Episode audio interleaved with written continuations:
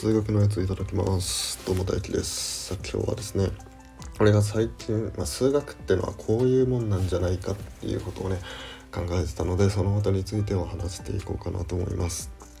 はい。まあ、タイトルにもね「数学とはまるである」っていうふうに考え、えー、書いてあると思うんですけどまあ早速もったいぶらずに言うと数学ってのは翻訳なんじゃないかっていうふうにね最近はね思ってるんですよね。なのでこれどういうことなのかっていうと、まあ、数学ってね、まあ、よく、まあ、物理の言語だ言語っていうふうにね表してたりするんですけどそういうまあ言語的な側面がね数学にはあったりするんですよ。うん、で俺がこの翻訳って思ってるのはじゃあ何から何に翻訳するかっていうことなんですけどこれが数学語から日本語に、えー、翻訳するこの作業が数学なんじゃないかなっていうふうに思ってるんですよね。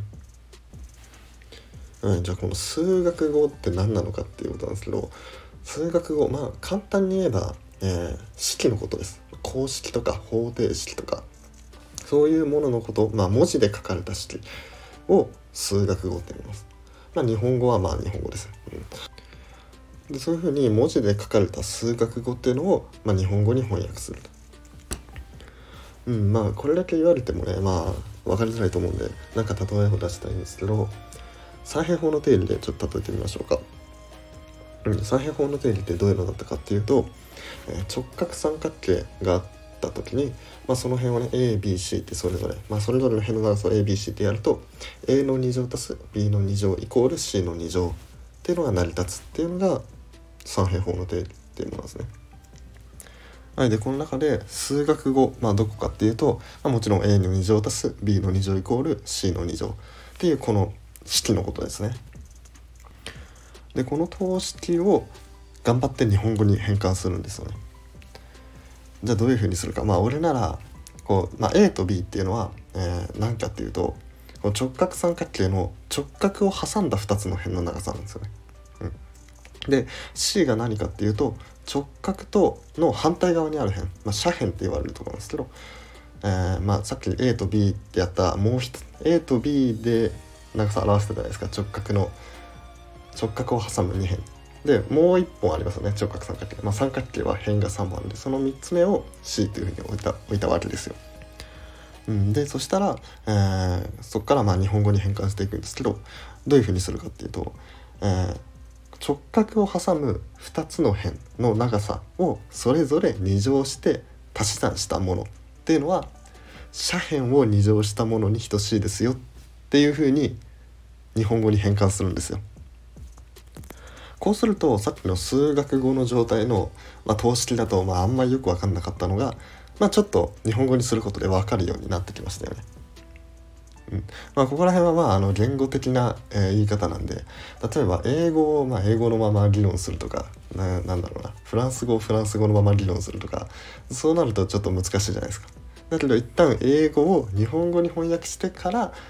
その問題を解くだったりとか、うん、なんか英語で会話するとかまあ多分、まあ、ネイティブの人とかはまあ英語を英語のままやってると思うんですけど俺たち日本人にとってはやっぱり防具が日本語なわけなんでその英語を一回日本語にしてから考える必要があるんですよね。うん、でそれと一緒で数学語も、まあ、ある種外国語なんですよ。日本語とはまた別の言語なんでこれを何とかして日本語に翻訳したいと。っていうこの翻訳の作業を数学でやってるんじゃないかなっていうふうに思うんですね。でこれが分かってるとなんだなんだろうな数学ってそんなねあの難しいと感じないんじゃないかなまあ難しい もちろん翻訳が難しいっていうのはあるんですけどなんだろうな式を見た時にやっぱなんか文字がバーって並んでたりとか数字がバーって並んでたりとかうってなる人やっぱりいるじゃないですか。でもそれは、まあ、絶対日本語に変換できるんですよ、うん、日本語に変換して、まあ、どういうふうに日本語に変換するかっていう、まあ、そこで考えていくと、まあ、そのなんだろうな数学苦手な人がうってなっちゃうのはちょっと軽減されるんじゃないかなっていうふうに思うんですよね。うん、あとそれとですね、まあ、こういうふうに、まあ、数学から日本語数学から日本語への翻訳っていうふうに考えるとあの公式とかっていうものをもうそのまま覚えようっていう人が、まあ、どんだけ効率悪いか分かりますよね。だからさっきの三平方の定理 A2 乗足 B2 乗イコール C の2乗をもうこの形のまま覚えようって言っててこの a と b と c が何か分かんないしじゃあ2乗の意味は何なのかとかじゃあこの a2 乗と b の2乗の間にあるプラスの記号はどういう意味なのかこれイコールは何なのかこうこういうね そこがちゃんと詳細が理解できずにこの形だけ覚えようとするっていうのはおかしな話なんですよ。うん、でまあ最近俺はこういうことを、まあ、考えてるって言ったんですけど多分前から無意識にこういうふうに数学語をなんとか日本語に直そうっていう操作をしてたと思うんですよ。うん、でそれがねあの最近になってあのイプシロンデルタ論法とかねあの大学の方に大学に入っていくとこういろんな論理記号とか、うん、いろんな記号が出てくるんですよね。でそれを何とかして解釈して日本語にしなきゃいけないっていう経験をしてああこれ翻訳なんだなっていうので感じ始めてこういうような話をね、そういうようなことを考え出したんですよね。うん、まあこんな感じでねその、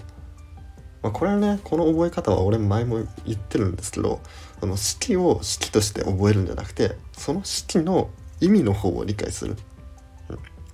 でそっちの方が絶対分かりやすいんですよ。うんまあ、当たり前ですけど数学語で書かれてるのってめちゃくちゃ難しいんですよ。もう何書いてあるか分かんないまあ、いっぱい記号があると、うん、いっぱい記号があって何書いてあるか分かんないけど実は日本語に翻訳してみるとめちゃめちゃ簡単だったりするんですよ。うん、例えばなんだろうな。あの中間値の定理とかね面白いですよ。中間値の定理ってなんか難しそうじゃないですか。なんとかの定理って使えると、うん、だけどめちゃめちゃ簡単でこれ何かっていうと例えばマイナスの値からプラスの値に少しずつ変化していきますと。ちょっとずつ変化していきますと。じゃあその過程の間に絶対どっかでゼロになる点があるよねってう。もう当たり前じゃないですか。マイナスからプラスにちょっとずつ変わっていく間に絶対ゼロを通りますよね。もうそそんだけの話なんですよ。そんだけのめちゃめちゃ当たり前なものが数学語っていう難しい、まあ、表記の仕方、うん。まあ、これはあの数学的に議論をするために、まあ、しょうがないんですけど、まあ、その記号がないと議論できないっていう まあそういうなんだろうな記号主義というかなんだろうまあやっぱ文字がないとそのことそれについての文字とかそれについての記号っていうものがないとそれについて、えー、考えることができないんでそういう記号が出てきちゃうのはしょうがないんですよ。うん、だけどその記号とかを文字とかを、まあ、式とかを頑張って日本語にするんですよ。頑張って日本語にすることでこう、まあ、数学っていうものが理解がもっと、えー、深まっていくんじゃないかなっていうふうに思います。はい、というわけで、えー、今回はですね、えー、数学は翻訳であるということでね、えー、お話していきました。えー、今日の数学のやつ面白いなとか思ってもらえたら、いいね、フォロー、コメント、レターなどお願いします。